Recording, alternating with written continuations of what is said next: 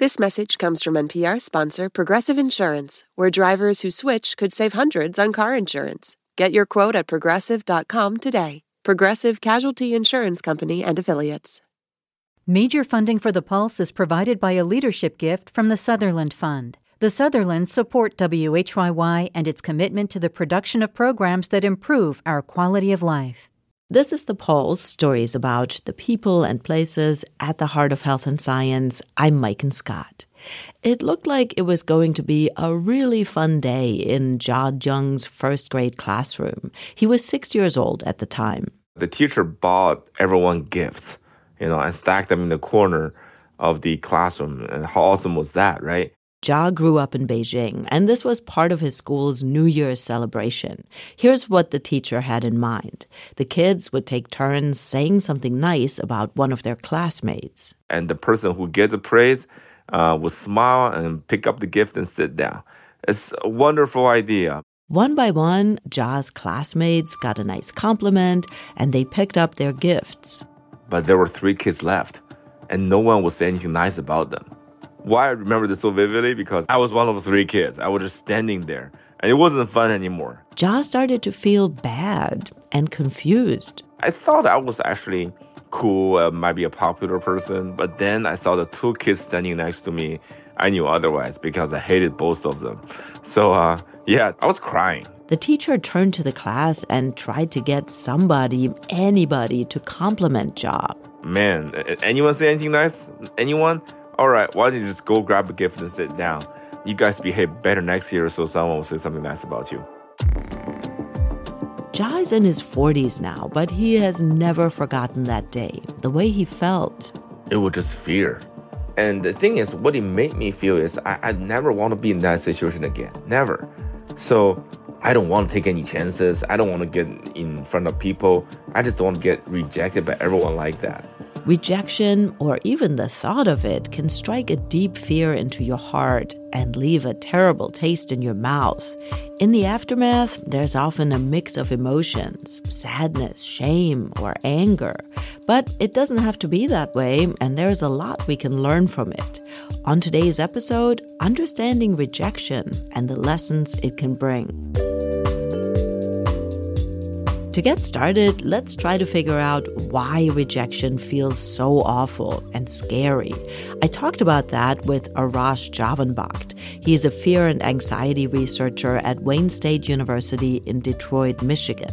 He told me that this fear is primal and goes back thousands of years when we lived in tribal societies where people really had to stick together to survive. So, in those contexts, chances were high that if we were rejected, there would be a fight or there would be an exile. And both of them would have seriously detrimental consequences. So, as a result of that, I would have to go to the fight and flight mode to run away or attack. So, the fear reaction should be seen in those situations that I'm gonna lose serious, important resources. We're hardwired to have those reactions the racing heart, the anxiety, the knot in your stomach, even if modern day situations don't always warrant them. So, when we come back to the current environment, the losses may not match the level of fear or anxiety that we feel after rejection. For example, I may have an evaluation meeting with my boss and my heart is pounding and I'm feeling very nervous because I'm worried that because of let's say, some mismatches in our expectations of what I'm doing, there may be a rejection. But what is the worst outcome of the rejection? They're not going to kill me, but my heart's pounding, preparing me for fight and flight. After a rejection, we tend to have lots of questions. What's wrong with me? Why did this person not like me? Why didn't I win this award? Why didn't I get the job? And there's often a mix of emotions that follows. For example, I might have imagined, okay, now that I'm rejected from this job, I will not be able to pay my bills, I will not be able to support my family, this, that, that, and that makes me scared of those consequences that have not happened yet. Or I may uh, feel that, okay, this person who rejected my dating offer now I will never find anyone to be with and I want to be alone forever. I will never have kids. All these anxieties people can have, right? Sadness would be more when it has happened. So then it comes to the state of hopelessness and helplessness, or basically conceptualizing whether realistically or in fantasies of some loss that I lost this respect, I lost this award, I lost this opportunity, I lost this income. That loss like we grieve for it, right? So we go to the stage of sadness.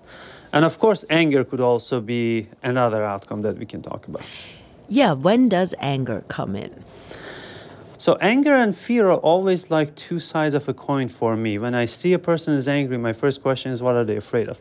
Why? Because again, going back to the evolution, anger is a reaction to the danger. So when something is dangerous, we run away from it flight, or we attack it, fight. And for fight and attack, anger comes handy and anger is helpful. Rage and anger. So, anger is part of the anxiety and fear part. If I am afraid of all these losses, part of my reaction could be anger towards the source of this loss that has occurred to me. But also, I could be angry at different things. I could be angry at the party that rejected me, or I could be angry at the things that I have perceived as leading to the rejection. Let's say, oh, my dad or mom didn't help me enough in my education, and now because of that, I couldn't get this job. Or even anger at ourselves, that I'm angry at me because I might have failed. And is that emotion helpful in overcoming the rejection? I think emotions are signals that tell us something is wrong, right? Then the signal has to be basically evaluated because signal could be false, signal could be exaggerated, or signal could be underestimating the danger. So signal basically, if I feel afraid, it may tell me there might be a problem here. Then the next stage is to logically look at it and see what could be the risk here. Let's say if again, in anticipation of an upcoming date, that anxiety may help me be a little bit more uh, clean and neat and uh, iron my uh, outfit and uh, wear a better uh, outfit and be more alert and be more uh, basically focused on the situation and on, on the task I'm having, which is trying to, if I like the other person, convince that I'm, them that I'm likable. Or sadness sometimes tells us, okay, slow down. Okay, you've tried everything, it didn't work slow down, stop fighting, sit down, recuperate, lick your wounds, and see what you can do. Anger also tells us that, okay, there, I feel unfairness, we feel injustice.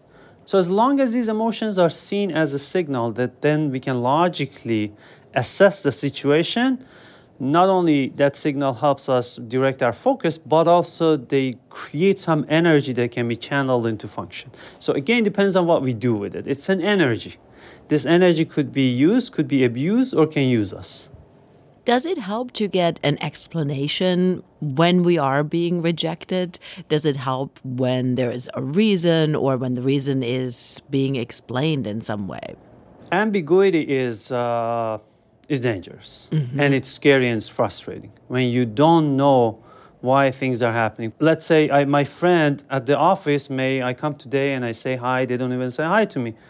I may have a ton of different interpretations about what's happening. I may feel, oh, they hate me, they don't like me because of uh, the email I sent that day. They're say, having this reaction because they don't. Uh, all these different things about what I might have done or what they might be doing to me. But if I know the story, I'm I, the story might be they didn't. Uh, they just got a new puppy or they have a new baby and they couldn't sleep last night. yes. and they didn't even notice me or they had a disagreement with their partner this morning and they are not in a good mood. So, but of course, not always we can know the reason, but when the reason, especially in important situations, if the reason is explained, that can help at least handle these emotions or dampen them or redirect them. I'm thinking though, in in today's world, people get rejected all the time without an explanation. A lot of jobs where people apply, they never hear back when people are dating online, they get ghosted. You know, so there is this constant stream of rejection where you have absolutely no answer whatsoever. That's true, especially with the environment getting bigger and bigger and bigger and bigger. Meaning that, so there was a time that uh, one could apply to three or four jobs in the neighborhood or in their small area, or they would have, I don't know, five dating opportunities a year. But now with these apps, in 10 minutes they can go through i don't know 100 200 profiles of dating or apply online to 300 jobs. So the number of rejections can become more and the things situations be more complicated and things be actually uh, as you mentioned less clear.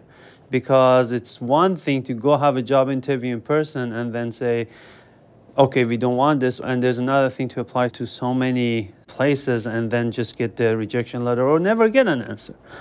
But i think what might make it easy is two things. Number one repetition. The first time I had a research paper rejected by a journal after we did a couple of rounds of revisions of the paper, I was a resident. And I remember exactly where I was sitting and I saw this email and my reaction was like, okay, I cannot be a good scientist. Maybe I should stop doing research. Now, when we get rejected after having published uh, more than 100 papers, when uh, we get rejected, the immediate reaction is, okay, what are the changes we should make and where are we submitting next? So basically, this we, desen- we get desensitized to it, right? The first time we had a heartbreak probably was harder than heartbreak number five. Also, keep in mind that the odds of being chosen and avoiding rejection are not in your favor, whether you're applying for a job or dating. There are a lot of mean people out there. There are a lot of people who are unfriendly. There are a lot of people who don't care. There are a lot of people who will not like you.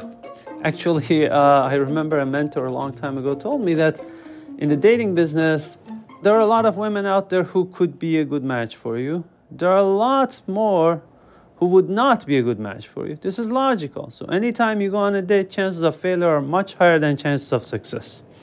So when you go, you should be in the mindset that if it doesn't fail, it's the exception. So then you will feel less, less aching, less hurt. Arash says if we pay closer attention to our emotions, the process of rejection can teach us a lot about ourselves, like in relationships. We have all these fantasies about what we want. Obviously, there's a difference between what I want, what I need, and what is available. We need to find the overlap between the three. What I want may be even actually a lot of times very different than what I really need.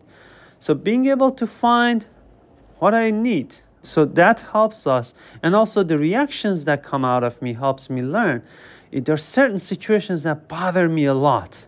Certain type of behavior in others bother me a lot. Well, it's an easy reaction is to say, oh, these kind of people make me very angry and I hate these kind of people. Or I may think, why? What is in me that is a hook for that? What is the connection that I make with these certain types of rejection or reactions from the environment? that make me less comfortable or make it more painful for me. Then I can learn about myself, and when I learn about myself, I can change my vulnerabilities. Arash Javanbakht studies fear and anxiety at Wayne State University in Detroit, Michigan. We're talking about rejection. We asked our intern, Alan Hinich, to go out and try to talk to some people about their memories of being rejected and bouncing back. Hey, how's it going? But it ended up being its own lesson in rejection. You okay? All right, have a good one. Hi, how's it going? I'm working for the radio station. No, nope. All right. Didn't even stop to acknowledge me. Anyway, onwards. Onwards, Alan. Eventually, a couple of people did talk to Alan, like Steve, who recalled getting fired from his first job. So I think I was just way in over my head, and uh, I didn't make it. Not knowing that I was going to be terminated from that job, it just uh, it didn't make sense at the time for me. But now that I'm older, I see that you know I need to go through that rejection to become a better person, and so I uh, started doing uh, operations for financial firms. Wow. Yep. I wouldn't have had. I wouldn't have met my wife. I wouldn't have had my kids. Wow. I would have had a completely different uh, trajectory in life. Alan also met Sahir, who is in middle school and recently didn't get picked for a sports team he tried out for. They didn't let me into um, a baseball team. I was just like, I went home. I was kind of sad because, like, honestly, wasn't that nice? But hey, like, it, there was always next time. And here's David, a saxophone player and Philadelphia street performer. I remember looking at the first time, you know how you're in high school and you're going to the dance. And usually the dance was held in the gym. And you go over there and you ask, and you got a bunch of girls over there, and you say, hey, can I have this dance? And she says no. And you have to deal with that rejection at 16 and 17. You got to learn to deal with, you know, persevere. We deal with pain. We don't like pain, but pain is good. Because if we don't feel the pain, then we don't, nothing, nothing is wrong with us. So rejection is good.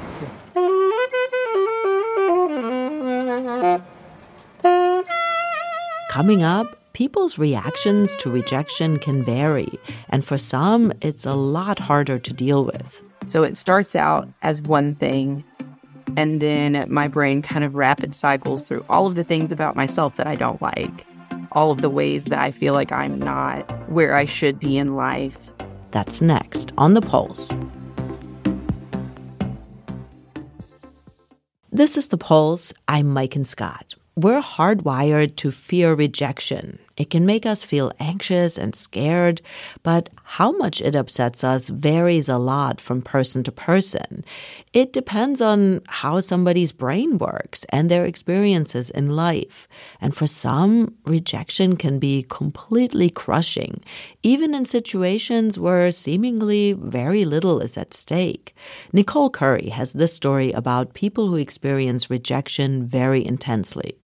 Nikki Scott was standing in her kitchen one evening. She was preparing a side dish for dinner. And I had this bowl of cheesy broccoli. At the time, Nikki and her partner were really struggling financially, so she was looking forward to this home cooked meal. It was one of her favorites. We were pinching pennies, and I was just really excited about that broccoli. And then I dropped the bowl and it shattered and glass went everywhere, broccoli went everywhere, and I was absolutely hysterical. I had to go sit in the closet and hyperventilate and just sob uncontrollably. Nikki couldn't stop crying, and her head was spinning. I just remember sitting there in the dark, bawling my eyes out over this broccoli and thinking, what is wrong with me? Like, it's just broccoli. Why am I so upset? It was that that trigger that made me think like I am such a loser. Like I've just cost us money. You know, we don't have money. After about an hour, Nikki wiped her tears, left the closet, and began to clean up her mess. Her partner came home and didn't think this was such a big deal, but Nikki couldn't let it go. So it starts out as one thing, and then my brain kind of rapid cycles through all of the things about myself that I don't like all of the ways that I feel like I'm not where I should be in life, or I'm not the partner I should be, or I'm not the mother I should be. The way Nikki felt, this rapid and crushing reaction to a small mishap, was a feeling she was familiar with. It even has a name rejection sensitive dysphoria. It's a condition that is believed to be common in adults who have ADHD, like Nikki. Rejection sensitive dysphoria, or RSD for short, is a severe and irrational response people have anytime they feel like they've failed or when they perceive they've been rejected. If my partner is upset with me, in my brain, the RSD goes, well, this is the beginning of the end. This is this is the final straw, you know, he loves you, but you've just been annoying one too many times. Or, you know, I mess something up at work and they have to talk to me about it. And my RSD goes, You're going to get fired and you're going to lose your livelihood and you're going to lose your apartment. RSD is an instant shift in mood, often accompanied by a constant flow of tears and sometimes rage and thoughts of suicide. Some people even experience physical pain, as if they've been kicked in the gut. This extreme reaction can go on for hours. Spiraling thoughts can last for days. And eventually, the feeling disappears as quickly as it arrived. Among people who have ADHD, this condition gets talked about a lot. You can read about it on Twitter, Reddit, and find it in a simple Google search. But it's not an official diagnosis, nor has it been studied.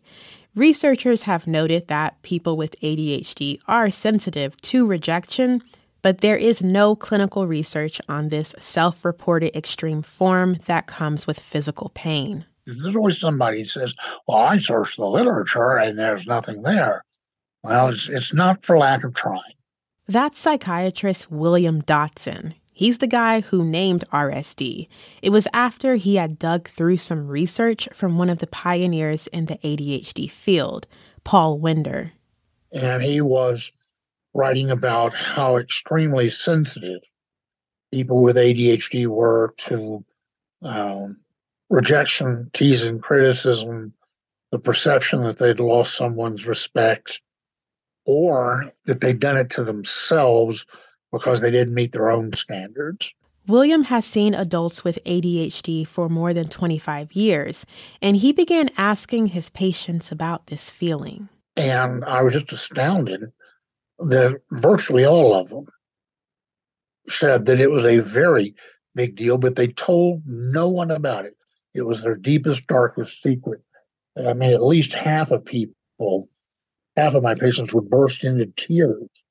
People talk about being punched in the chest, or it's like being stabbed in the chest. They said the worst part was that it was almost impossible to control. As one of my patients said, that from the time they are aware that an episode of RSD has been triggered to its full force, he says there's just enough time to say, oh, William looked at the research on similar outbursts, like the manic phase of bipolar disorder, but he realized this was different. The onset of a mood disorder is gradual, days to weeks. By definition, it's untriggered, whereas somebody with rejection sensitivity is very clear that they can see a trigger and that the mood shift is instantaneous. So William thought it was worth researching. He wondered if this emotional reaction could tell us more about the elements of ADHD, or since ADHD impacts brain function, that maybe these explosive episodes could be treated with medicine. He wrote a paper on RSD that stuck to the basics. It defined the condition and outlined 12 core features based on interviews with his patients. He described that the outbursts occur only after feeling rejected, the mood shift is instant, the episode cannot be stopped once it starts, and that the person feels ashamed after the episode. So we submitted it, and when we checked back two hours later, it had already been rejected. With no feedback, William tried again and again for 10 years to get the paper published, to get more people to pay attention to RSD, and do further research on it. But it didn't go anywhere, and eventually he gave up. But William had given something a name that so many people with ADHD say they experience, and it sparked a grassroots effort to learn more. Jillian Enright has been trying to understand RSD since she saw it on social media two years ago. My first reaction was like, wow, this explains a lot. This describes a lot of people's real lived experiences. Jillian is an autism and ADHD coach at Neurodiversity Manitoba in Canada. She lives with both conditions and wanted to write an article about RSD to help people understand it. I'm a nerd first and foremost, and I so when I write any of my articles, I try and do a lot of evidence based, peer reviewed research and try and weave that into know, more accessible writing. But of course, she couldn't find any official research. So, first, Jillian decided to look inward at her own experiences. Maybe pages from her past could make sense of all of this. Well, people with ADHD and people who are different in any way, receive more corrections and criticism than other people who fall within the the average or the norm. And so it kind of stands to reason that we would become more sensitive to rejection or criticism because we experience greater amounts of it. Jillian could find research to support this. Classroom studies estimate that by age 12, children with ADHD are more likely to hear 20,000 additional negative comments than their counterparts. And then she found something that could further explain RSD. Researchers are learning that people with ADHD generally have challenges processing their emotions due to their brain makeup. Emotions like happiness, sadness, fear, and anger. So much so that researchers are working to get this difficulty included as a core element of the disorder, along with inattention, hyperactivity, and impulsivity.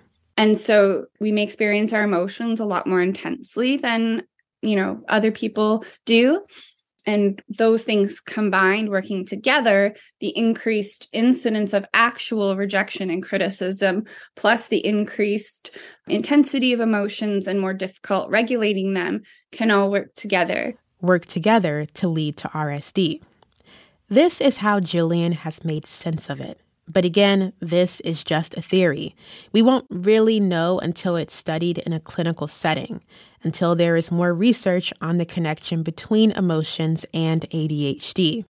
In the meantime, people like Nikki Scott are doing what they can to get by. Knowing what it is has helped manage it a little bit, but in the moment, it's very hard to convince yourself that things are actually not that bad. It's a lot of internal work. Nikki can sometimes manage the reaction, or at least the reaction she presents to the world, but the actual emotional and physical feeling is almost impossible to get rid of. It's just something she has to live with. Because you're trained that that's supposed to be a child thing that you outgrow. I don't know if maybe it was just part of my my parents' generation or not, but showing extreme emotion like that was really labeled as an immaturity thing that once you got older, you knew how to control yourself. You knew how to not take everything so personally. You developed a thicker skin. And so not not having developed a thicker skin, still being an easy crier, still having my feelings hurt easily, it feeds into that feeling of there's something wrong with me and I am not who I'm supposed to be. And it's it's awkward to have to admit that sometimes. For The Pulse, I'm Nicole Curry. Coming up, you didn't get the job, you weren't picked for the team, or your crush never called you again. What now? We'll take a closer look at dealing with rejection. It is possible to have these failures and these struggles and still come out on top there is always hope. There is always a light on the other side. That's next on The Pulse. This is The Pulse. I'm Maiken Scott. We're talking about rejection. What if you set your mind, your heart, and your bank account, your entire future really, on one single goal, and then you're rejected at a moment when it really matters? What do you do? That's the scary possibility graduating medical students face every year when they apply for residencies, the clinical training programs they need to complete to become licensed physicians. Reporter Liz Tung has this story of a woman who recently experienced every med student's worst nightmare. It was the morning of Monday, March 14th, 2022, and Katie Bellis was waiting for an email that would change her life. She hoped for the better. I just remember pacing back and forth. It, it's so anxiety inducing to realize that the fate of the next three to six years of your future is in one single email, either saying yes or no. Katie was a fourth year med student, and the email she was waiting for was to find out whether or not she'd been accepted to a residency, the final step in a grueling journey called the National Resident Matching Program, better known as the Match. The match is kind of like the college application process on steroids. For one thing, it's incredibly competitive. Med students, depending on their specialty, will typically apply to dozens, sometimes more than 100 programs in order to boost their odds. Because there's a lot at stake. Residency is the first and one of the most important jobs a doctor will ever have. It not only determines what their specialty is, but where they'll live for the next three to seven years, what kind of experience they'll get, and what kinds of jobs are open to them after they graduate. D Day comes on the Monday morning of Match Week, which is when every one of those students finds out whether or not they've matched, though they won't find out till that Friday where they've matched. That Monday morning, Katie was basically optimistic, even though her stats weren't the best. She'd applied to a few dozen programs, but only interviewed with two. I was quite nervous, but I felt like I had a pretty decent relationship with those two programs coming in. So I felt pretty confident actually that I was going to match at those two programs. Finally, at 9 a.m., the email appeared in her inbox. The subject 2022 Main residency match results. Katie took a deep breath and opened it. She willed it to say the word she wanted to see Congratulations, you have matched. But instead, it said something else. We're sorry that you have not matched. Katie felt like she'd gotten the wind knocked out of her. It was hard to breathe. The future she'd seen laid out so clearly before her darkened into a tunnel. It was just absolutely soul shattering. It's probably the biggest disappointment that you could ever have as a medical student. Just knowing that you've spent the last 48 years struggling through all of this material, through all of this mental, emotional, physical anguish just to get a no. No, you're not good enough. And it just makes you feel worthless. This is an experience that thousands of medical students have every year. And yet, Katie says it's rarely talked about openly. Instead, rejected applicants gather online to lick their wounds and commiserate. Some ask for advice, others feel like their lives are over. That might seem dramatic, but to understand why they feel this way, you have to understand the long journey to becoming a doctor, along with the very intense nature of the match. For Katie, it all started when she was just 16 years old, with, of all things, a dead cat. In high school, I had my first anatomy class, and we were dissecting uh, cats, which I know is a little morbid, but uh, I found myself just immediately wanting to get in there and everyone else was just disgusted. And i was like why why are you disgusted? This is so cool. This is amazing. From then on everything in katie's life was directed towards becoming a doctor. She picked her college based on their pre-med program and spent the next four years slogging her way through all the prereqs. She did the networking studied her butt off for the mcats and eventually she was accepted to med school. At that moment katie felt like she'd arrived what she didn't yet fully understand was how insanely hard and stressful the next few years of her life would be. It's exhausting because you're constantly worrying that you're going to forget something, that you are going to fail. Even if you miss one minor question, you obsess over it because you're thinking, okay, my classmate over there, they know those details, but I don't. So I feel like a failure. Katie struggled. She thought about dropping out. But over the months, she slowly figured out how to cope. She leaned on her classmates and made time for self care. She tried to let go of the idea that she needed to be perfect. And when it came time to decide what specialty she wanted to pursue, she returned to what drew her to medicine in the first place the anatomy lab, because I loved doing dissections. After talking with a couple of professors, Katie discovered there was a specialty perfectly matched to her interests pathology.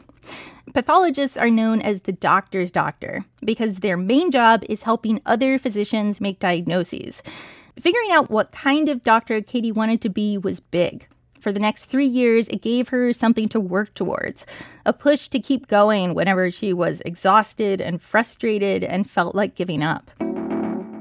It all culminated in the summer before her fourth year with the start of the match. Katie applied to 32 programs. I probably should have applied to more, but at the time I thought I was safe. Katie thought she had a solid application. There was just one thing missing the score for a required exam that she had yet to receive. So I sent in all my applications and I was waiting for my score to come back. Unfortunately, I did not pass my level two exam. That got me all flustered. She took it again that October, well into application season. And because I was all flustered, I didn't pass again. Katie finally passed on her third try that January, but it was already past the time that most programs decide who they're going to interview. As it turned out, the two interviews Katie snagged weren't quite enough. Which brings us back to the Monday morning of Match Week 2022. Katie had just gotten the news and she was spinning. Her whole future had just fallen to pieces, but she didn't have time to wallow. So you immediately, right after you find out you don't match on Monday morning, you have to jump into what is called the SOAP process. SOAP stands for the Supplemental Offer and Acceptance Program, which is basically the final Hail Mary option for med students who didn't manage to snag a residency spot. It's frankly an insane process. Pretty much as soon as med students find out they didn't match, they have to start a whole new application process that's crammed into three days. It begins that very afternoon with choosing a whole new set of programs to apply to. That year, there were only 10 pathology spots left. Katie applied to all of them. And then you sit around twiddling your thumbs for each program to start contacting you. Thursday is the day that unmatched med students find out if they've soaped into a program. Katie waited all day, checking the online portal again and again, but her inbox stayed empty. It was over. At the end of Thursday, I was completely dejected. I felt like such a failure. She told all her family and friends she was applying through SOAP, and they were all expecting it would work. But now, it turned out that last vestige of hope was gone not only do you feel like a failure because you didn't match initially, but even after you've scrambled and really tried your best, you've been denied that you're not you're not worth it to the programs. You just you don't feel good enough. What made it even harder was that all around her, Katie's friends and classmates were celebrating. Most schools hold a big match day bash on the Friday of that week, which is the day that students find out which exact program they've matched to and where they're headed for the next three to seven years of their lives. Knowing that I was unmatched and knowing that my peers were on the other side of the city celebrating, you know, their futures, that was just gut wrenching. She was happy for them, but she felt completely alienated. It was like a wall had grown up between her and them. I felt like if I explained what I was feeling to them in that moment that I was going to I don't know, curse them with my own my own depression, I guess. Yeah, I just wanted them to be happy and I didn't exactly know how to relate this new struggle to them. She didn't even really know how to relate this struggle to herself.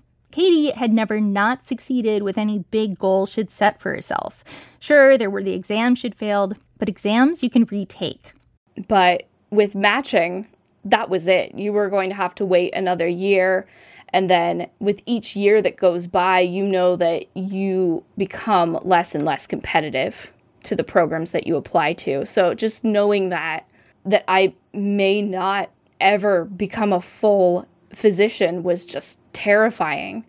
Katie spent a week or two wallowing, but she knew she didn't have long.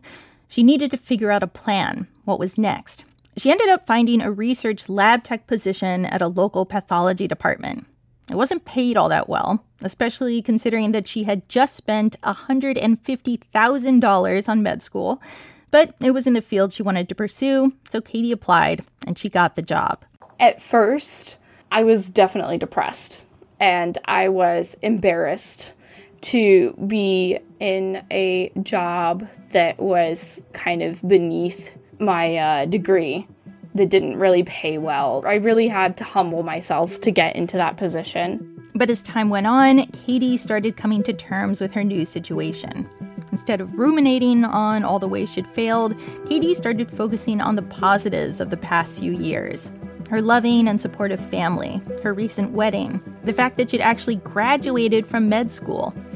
And over time, her perspective started to shift. she started reclaiming some of her confidence and gathering hope for her next round of applications. It also turned out that this job that felt like such an embarrassment was incredibly helpful. She got to know the residents and attending physicians, sat in on their morning lectures and conferences. She even ended up getting two new letters of recommendation out of it. So by the time application season rolled around again, Katie was feeling prepared. This time, she applied to double the number of programs, between 65 and 70. She included her new, better letters of rec, and she rewrote her personal statement, focusing on how this unexpected gap year had turned out to be a good thing for her. And then Katie sent off her applications and she waited. Finally, the Monday of match week rolled around again. I had taken the day off of work because I was so nervous and I knew that if I didn't match, I'd have to scramble again. I'd have to start the soap process again. So I ended up not going into work. My husband ended up staying home as well to support me. And um, we were sitting at my computer. I heard my email come in and I was just thinking the entire time, I can't look. I can't look. Please, you have to read it to me. And so my husband ended up reading it, the, this email to me, and he looked at it for a moment, and he just goes, "Hmm, okay. Would you like the good news or the bad news?" And I'm thinking, "Oh God, why? Why am I going through this again?" Okay, just give me the bad news first. And he goes, "Well, you're not qualified for the soap process because you matched." and I just started screaming. It was it was an amazing feeling. It just I yeah, it it was incredible to finally get that relief of oh thank God I did it. I talked to Katie just a week after she got the good news, and she told me she was still in shock, but also super excited. And I mean, I've already started talking to my fellow classmates, so, and we're already starting to become friends. So I, I think it's going to be a good fit. It's just going to be a whole new adventure, you know? One of the questions I had about this whole thing was whether it had any point. Like, now that Katie was on the other side of this horrible experience, how did she think about it? The rejection, the disappointment, the embarrassment? Does it feel like meaningless suffering that she should do her best to forget? Or did she get something out of it? Maybe even something valuable? I think this entire year was a positive experience, honestly. I'm glad to have gotten a break, a bit of a breather from the medical realm. She got the chance for the first time in years to decompress, to focus on her physical and mental well being, to spend time with her husband and family and friends. But at the same time, this year off has made me realize that no, I, I really do want to be in medicine. I, I really do want to be a pathologist. It also humbled Katie and it gave her more empathy, both in general and especially for other people on the same journey as her. In fact, she says she's been making an effort to reach out on social media to med students who didn't match this year and are feeling the way she felt last year humiliated, alone, devastated, and scared. For anyone who's going through a similar situation, it is possible to have these failures and these struggles and still come out on top. There is always hope, there is always a light on the other side.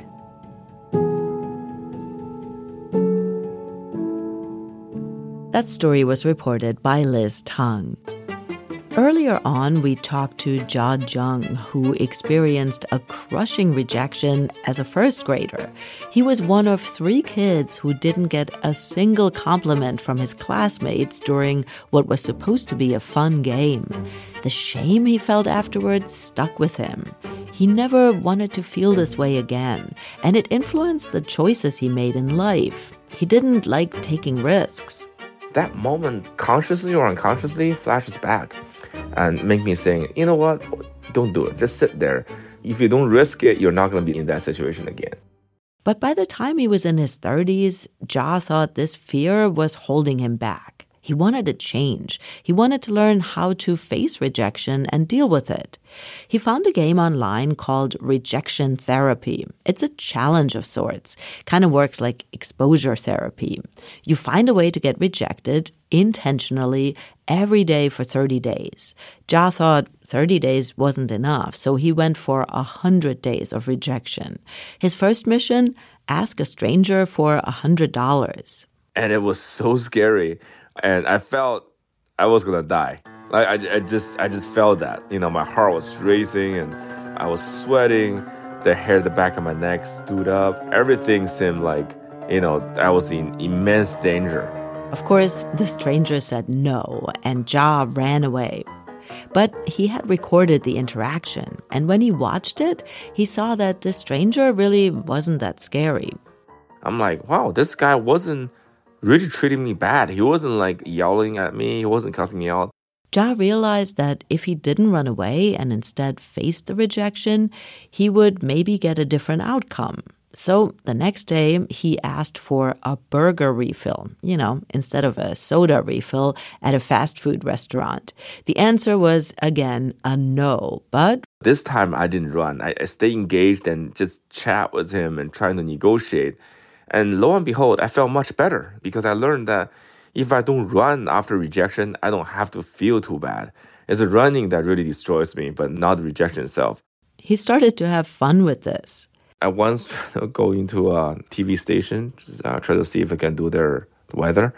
Uh, so I got rejected with that. One day I went to um, a PetSmart and asked them to see if I can get my haircut there. I got rejected there. And sometimes people said yes, even in really surprising situations. One time, a professor allowed him to be a guest lecturer at the university. And Jia learned that rejections can become opportunities to negotiate. So one day I went to a hotel and asked the front desk lady, uh, I said, Can I have a free night here? And, uh, and she was like, No, uh, sorry, we, we can't do that now you know, at the back of my mind, I was like, when do you do it? You know, that sounds like awesome promotion. But I didn't say it. I was like, oh, that's okay. If I can have a free night, can I take a nap in one of your rooms? I want to try out your mattress. And she said, sure. So she sent a bellman with me to one of their rooms. So I took a nap in one of the rooms and then I came down. It was very comfortable. And the thing is, had I just come in straight and asked for taking a nap, she might have thought I was crazy. You know, she might still thought I was crazy. But I was able to get a yes because I asked for something big and got rejected, and then I settled for something else. So when you get rejected, right, you can use that as an opportunity to ask for something else. When people are saying no to you, they're not feeling awesome either. It's not like, okay, I'm gonna get up today and my goal is to say three no's to other people. No one does that. People want to say yes to you. So sometimes they can't say no. And that's why if you actually negotiate a little bit and ask for a lesser request, a lot of times people would say yes to you. Jia says rejection still hurts, but he's learned a lot of things along the way. The world is much kinder than you think. We assess the world a lot of times through media, uh, through our maybe bad experiences. So we make a lot of assumptions. And those assumptions are often the most extreme, either the best case scenario or worst case scenario. But the world actually lives in the middle and it's actually much kinder than you think. So that's number one takeaway. Number two is don't reject yourself. Don't reject yourself. And we're our worst rejecter. Because of the worst case scenario we have, because of the mental scars we have, more ideas, more possible outcomes are killed in our mind than anywhere else. So don't reject yourself. If anyone, let the world reject you.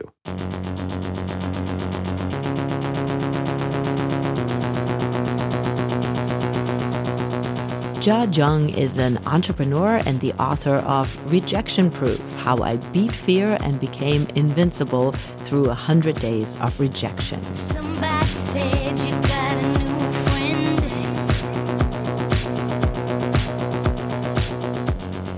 That's our show for this week. The Pulse is a production of WHYY in Philadelphia. You can find us wherever you get your podcasts. Our health and science reporters are Alan Yu, Liz Tung, and Grant Hill. Marcus Biddle is our Health Equity Fellow. Alan Hinich is our intern. Charlie Kaier is our engineer. Our producers are Nicole Curry and Lindsay Lazarski. I'm Maiken Scott. Thank you for listening.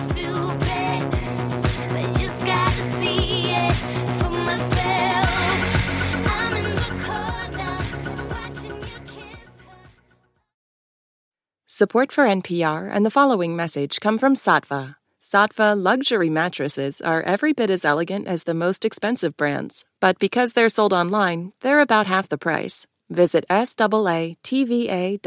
slash NPR and save an additional $200. Do you wish stories could unfold over three hours rather than three minutes?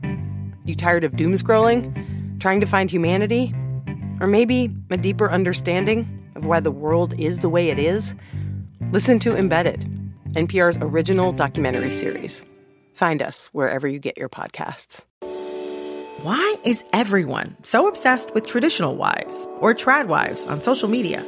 This week, we're talking about the viral videos of women making marshmallows and mozzarella from scratch, and how behind the sheen of calm kitchens and cute fits, there's some interesting pessimism about our modern world. And that's worth digging into. Next time on It's Been a Minute from NPR.